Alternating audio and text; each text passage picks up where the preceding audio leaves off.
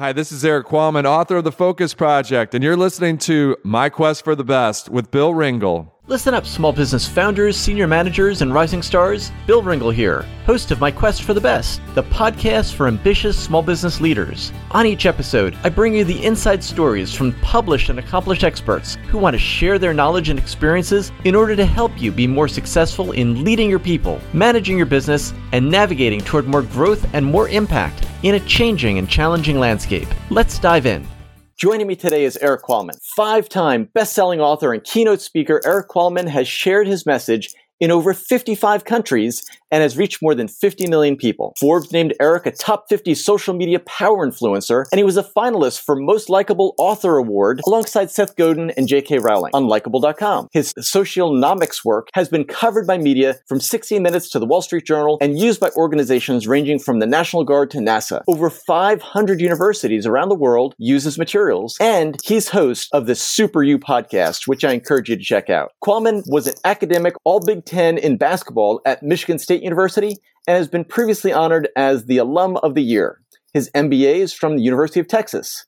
Most importantly, he strives every day to live up to the world's greatest dad coffee mug he received from his wife and two daughters. Eric lives in Austin, Texas, and is here to talk about his book, The Focus Project The Not So Simple Art of Doing Less Better. Welcome, Eric. Thanks, Bill. It's great to be here with you and your listeners. It's great to have you. Tell me, when you were growing up, Eric, who's somebody who influenced or inspired you? Very lucky to have amazing parents, but I'm going to go a little different. Coach Tom Izzo. For those not familiar with Coach Izzo, he's actually in the Hall of Fame, even though he's still coaching at Michigan State University, coaches basketball. An amazing man man. He taught me all about the grit and the grind that you need to achieve, whether it was in basketball or more importantly in life. So I can always reflect back at my times, and I still stay in real close contact with Coach Izzo because he's a great guy from a standpoint of you need somebody in your life that tells you not what you want to hear, but what you need to hear. He goes, I hear Eric all the time. I'm old school. And he goes, I call it right school. There's no old school, new school. He goes, there's right and wrong school. He goes, I think it's always the benefit to have that tough love. That's the only pure love love is really that tough love. What did it say to you when he was demanding that you go beyond what was comfortable in practice? I'm just imagining this and projecting this. I don't know what your practices were like, but I know what a lot of practices are in other sports. I'm guessing that he pushed you pretty hard. What was the message he was sending when he pushed you and your teammates hard? I was very fortunate because I started off as a, a water boy and I was cut from my basketball team in high school as a junior. I didn't make the varsity. So I got to Michigan State and I had to try out. That's right. You had to try out to be the water boy at Michigan State because they're the number one team in the country. Then I never lost sight of that dream and just kept at it. Eventually was able to walk on the team and then also get a scholarship. To your specific question, the only way that a kid that's 18 to 22 is going to listen to someone is if that person has spent time developing that relationship. That also holds true for all you small business and big business operators out there. Your team might do something you say because you're the boss, but if they're not bought in, if they don't think that you care about them, then it's only going to go so far. And the same holds true, Coach Izzo, is the reason you're willing to run through a brick wall for him is that he spent the time developing that relationship so that you know, even though it's something you don't want to hear, that he has the best intention for you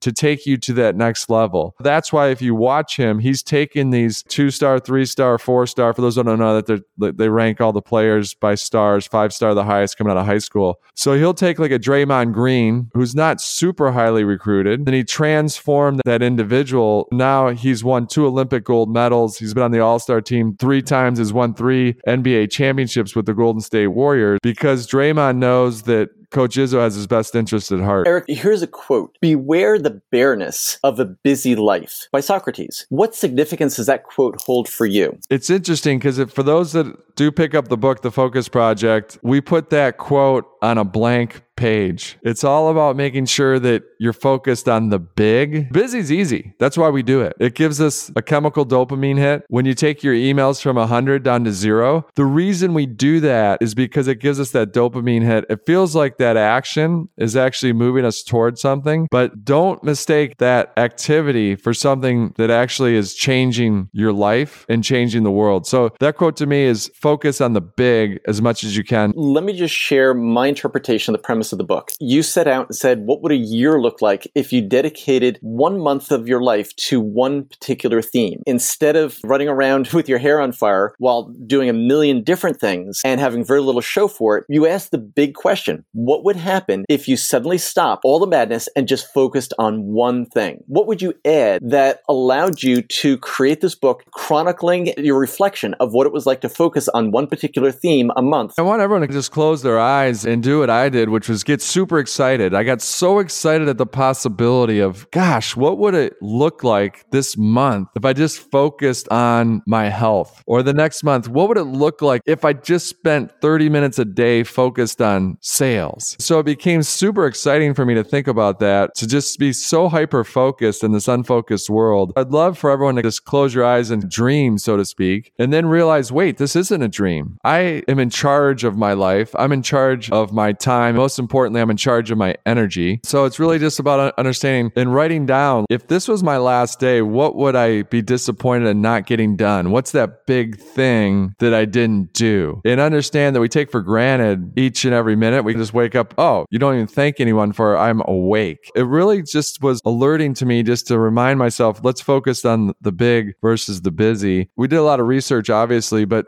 one story that stuck out was that if you ever hear the story of Alfred Nobel, he woke up and read about his death in the newspaper. This is in Scandinavia. He woke up and read about his death in the newspaper because they mistakenly, his brother had died and they mistakenly thought that he had died. It really is a gift to basically read your own obituary while you're still alive. Alfred Nobel was this famous inventor and he invented dynamite. The headline was the master of death is dead. And he paused and said, I invented dynamite to help build roads and do all these things. Yes, some people use it for nefarious acti- or use it in war, but I don't want that to be my legacy. That day he made a change to focus on something different. If you know the name, because it's the Nobel Prizes. So most of us know the no- Nobel Peace Prize. He was able to change his le- legacy by getting that gift of reading his own obituary. That was a wake up call for me. It's a wake up call for everyone out there just to make sure that we focus on the big versus the busy, to focus in this unfocused world. You use a term for it, which really elevates it. You use the term impact project. What does that term mean to you? What's your best advice for creating or designing your own impact project? There's a great book out there called The One Thing by Jay Papasan and, and Gary Keller. It's funny when you research a lot of this stuff's been going on hundreds of years. So I wonder what still works in this modern society. One of them is to simply write down what's the one thing that if I do it well makes everything else either easier or unnecessary. It's literally writing that one thing down and making sure you attack that before the day attacks you. So what's the one thing that makes everything else either easier or unnecessary? And just spend all your time as much as you can focused on that. So that's one of the easiest things. And the other thing is throughout the day just pause and just check in with yourself. Go, what am I doing right now? What should I be doing? How do I get down this rat hole? Why have I been on social media for 20 minutes? Why have I been watching YouTube for 10 minutes? Or why have I been just answering email mindlessly all day? It's really about checking in throughout the day and asking yourself, what am I doing and why am I doing it? Is this something I should be doing? It's becoming your own manager because that's what a good manager would do is just make sure you're working on the right things. So few of us, especially when we work in a small business, don't have that kind of accountability to others where we've got to create it for ourselves. It's not easy, is it? Were you able to simply decide that this is what you needed to to do, then it just came easily? Absolutely not. Is the furthest thing. And even today, I always reference the book because I wrote it for myself because I could do the research. Here's what the science shows. All right, let me test it myself. Let's be the guinea pig. Here's what I tested, see if it worked for me. And I might say, hey, this didn't work for me, but it might work for you because it works for most. Or this really worked for me, but it might not work for you because it's different. But it wasn't easy. In fact,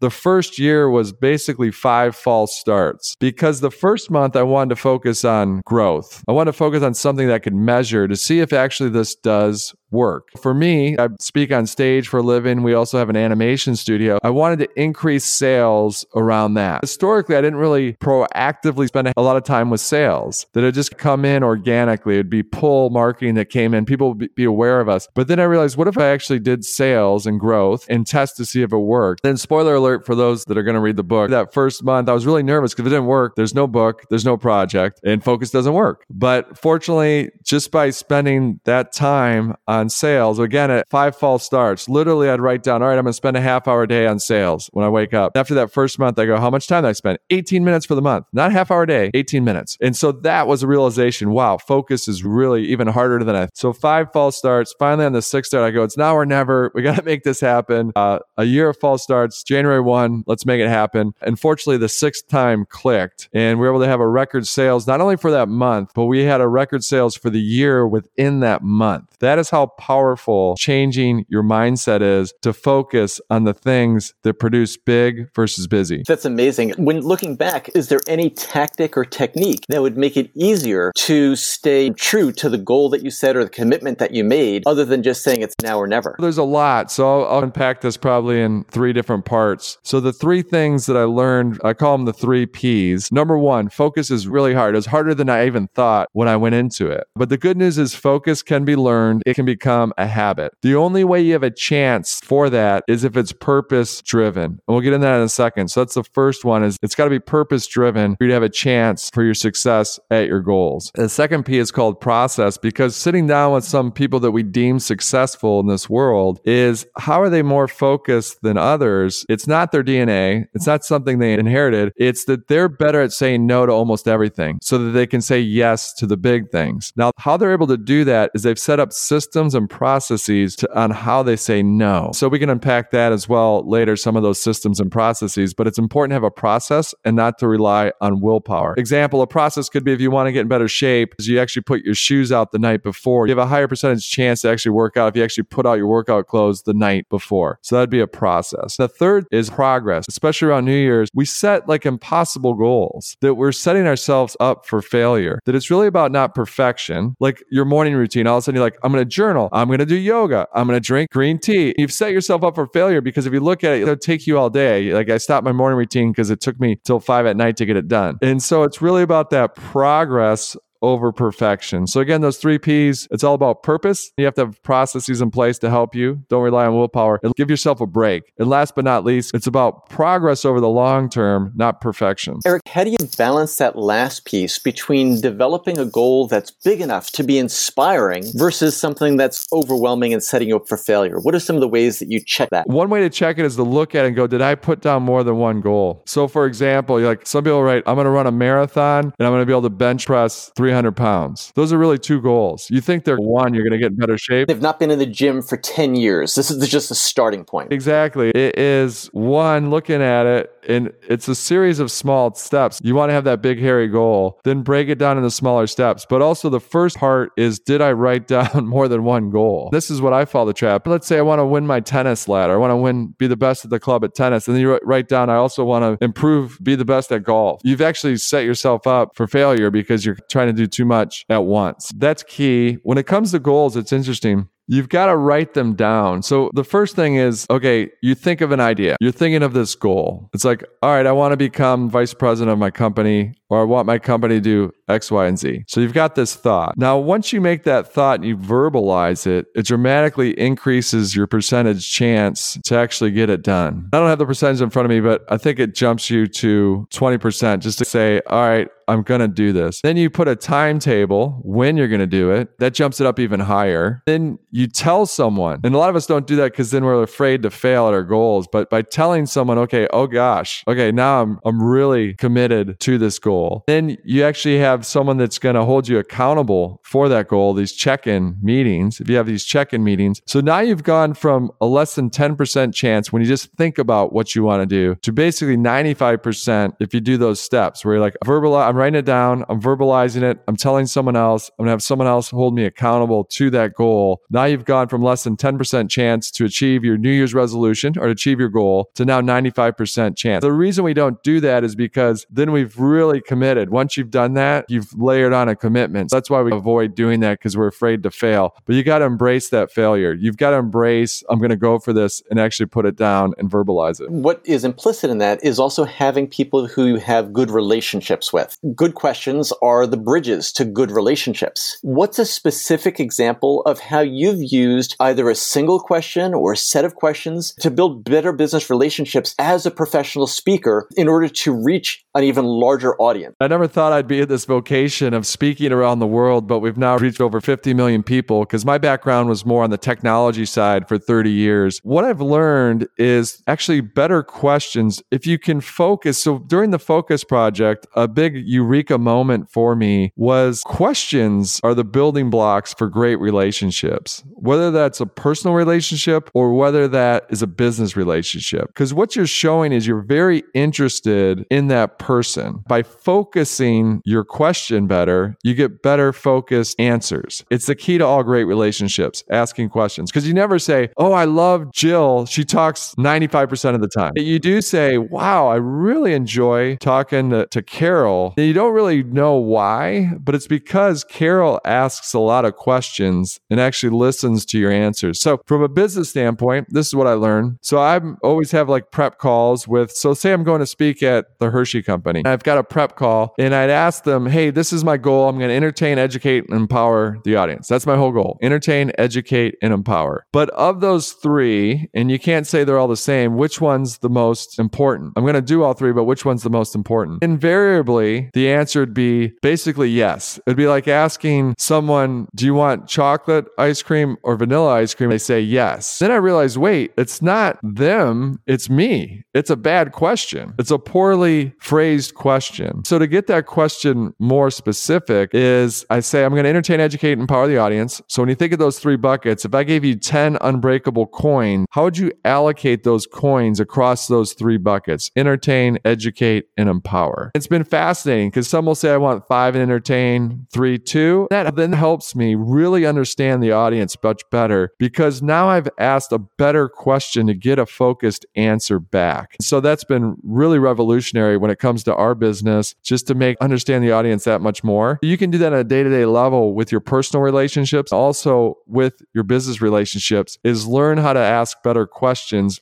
and make sure that you're asking tons of questions. Go in with the mindset of, I want that person to speak 70% of the time and I'll speak 30% of the time. Because one, you're going to learn more. And two, that person's going to like you a lot more when you do that. I think that's really important because you're asking questions and getting the word out building those relationships. One of the other things that anyone who reads the Focus Project will get is that it's also about managing your own perceptions and the questions you ask yourself. In, in, fact, anyone can manage tasks when they're easy and you're working with people when they're cooperative and supportive. The real test comes when people aren't necessarily aligned or even working at cross purposes with what you're trying to do. You tell a really touching story in the book about how you changed your focus when you were training in the pool for a triathlon and, and props for setting that that big goal, and your young daughters were splashing around and playing in your lane. It's such a great metaphor and a message for small business leaders working from home. Can you share that story with me? It was a sprint triathlon, so much smaller than the Olympic size of the Ironman. Hats off to those folks. My wife, she's incredible. But I'm training for the sprint triathlon, so I need to swim because that's always daunting for anyone that's ever wanted to do that. It can be quite hairy to start with that many people in the water at once. There's a lot of arms flailing, so you really need for that start to have your heart rate, you've got to be ready for that. So it takes a lot of time in the pool to practice so you're ready for the day of the event. Like a lot of us, we have a set amount of time. We don't have much time to squeeze in that swim. So I was watching my daughters were younger, but they were good enough swimmers to where I was comfortable they could be in the pool because they're young. I think at the time six and eight, but they were good enough swimmers. They're on the swim team. So the pool was small enough. It was big enough for me to do laps, but also wasn't too wide. So I could actually keep an eye on them while I was swimming. But daughters be as they will, they wanted to swim in my lane when I was swimming. I'm getting upset because they're getting in the way. Don't you realize this is the only time I have to swim like in my mind because I'm in the water and they're diving under me and they're tapping me on the shoulder to ask questions like, how long can a mermaid hold their breath? All of us, that frustration starts to boil up because I'm trying to get this swim in. But then I realize what a beautiful thing this is. We have this time together that they're swimming into my lane and out of my lane. Obviously, I'm in this focus project. So then the metaphor hit me. That's the way life is that people are going to swim in and out of your lane lanes and embrace that. Understand that you have the power to change lanes. Just like the old metaphor is you have the remote control to change the channel of your life if you don't like it. So the epiphany for me was okay, let's embrace this. This is a challenge that they're swimming in my way. So just like in race day, there's going to be feet in my face. This is actually ideal. And I get to spend more time with my kids. It'll be a good memory for them. So as a flip of the mindset,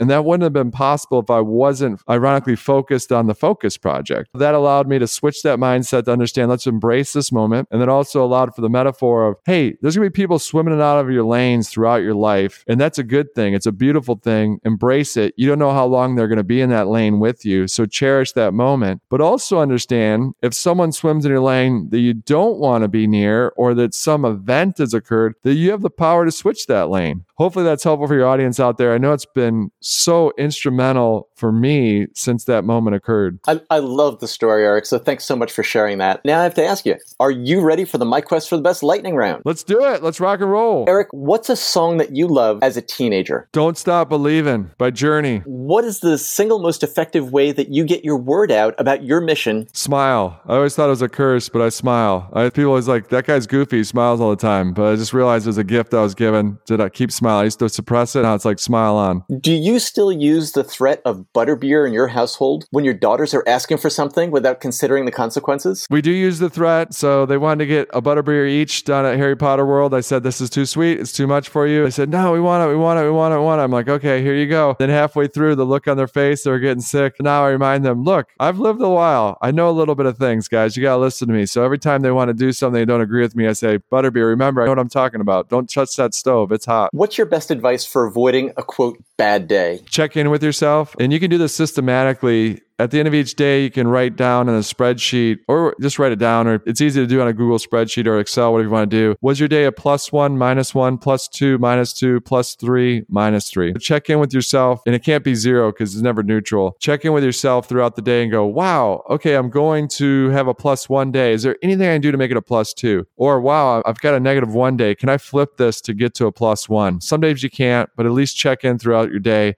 be present, check in. Where am I headed? Am I coming for a plus one or a minus one day? What's the most important thing you'd want someone to remember you by who you just met in this interview? They made me better. Something he said made me better. Same question. How about a close friend you've known for 20 years? A close friend I've known for 20 years, just the same thing. Did that person that I've been with for 20 years, did I make them better? Did they make me better? What would you say is the most important habit, routine, or belief that you've stopped in the last year that's brought you the most pleasure or personal satisfaction. Stop focusing on the busy. And then also, the best way to accomplish something is just to cancel it. That if you have a list of 40 things to do, look at it and go, I'm not going to do that. Whatever that might be. I realize, hey, this isn't going to happen. Let's just remove it from the list. It's one of the best ways to accomplish something is actually by removing it. Beliefs are so important because of the way they regulate the actions we take. What do you believe about yourself these days that you didn't believe about yourself a year ago or even two years ago before the, the Focus Project? What are some of the implications in the, your day to day routines today versus, say, two years ago? Self awareness to understand that, wait, when times get tough, I do the opposite of what you should do. I hunker down and become very introverted and just, I got to get this done. I got to power through it. I have to do it. When I realized I've got to set time, if I'm not intentional with my time to make sure that I'm meeting people for coffees, for lunches, this was especially true as the pandemic forced us to all isolate. Now we have the ability of most of us in most towns, fortunately, I live in a town that it's possible, is that it's getting back, making sure I'm intentional with my time to meet with other people because I realize that one, they're going to be the strength that helps me solve some of these challenges that I'm facing. But most importantly, if you talk to people that live to be 100 years old, the number one thing they have in common is that they've got a very big, active social circle. We are social animals by nature. So it's just a reminder to me that I've got to remain in contact with people and meet them face to face, or when time and distance and, and safety are an issue, at least connect with them on social or give them a phone call. Eric, with the small business leaders, with the ambitious small business leaders listening in our talk who will buy the Focus Project book and maybe use it as a guide for designing their own impact project, what's a word of advice you can offer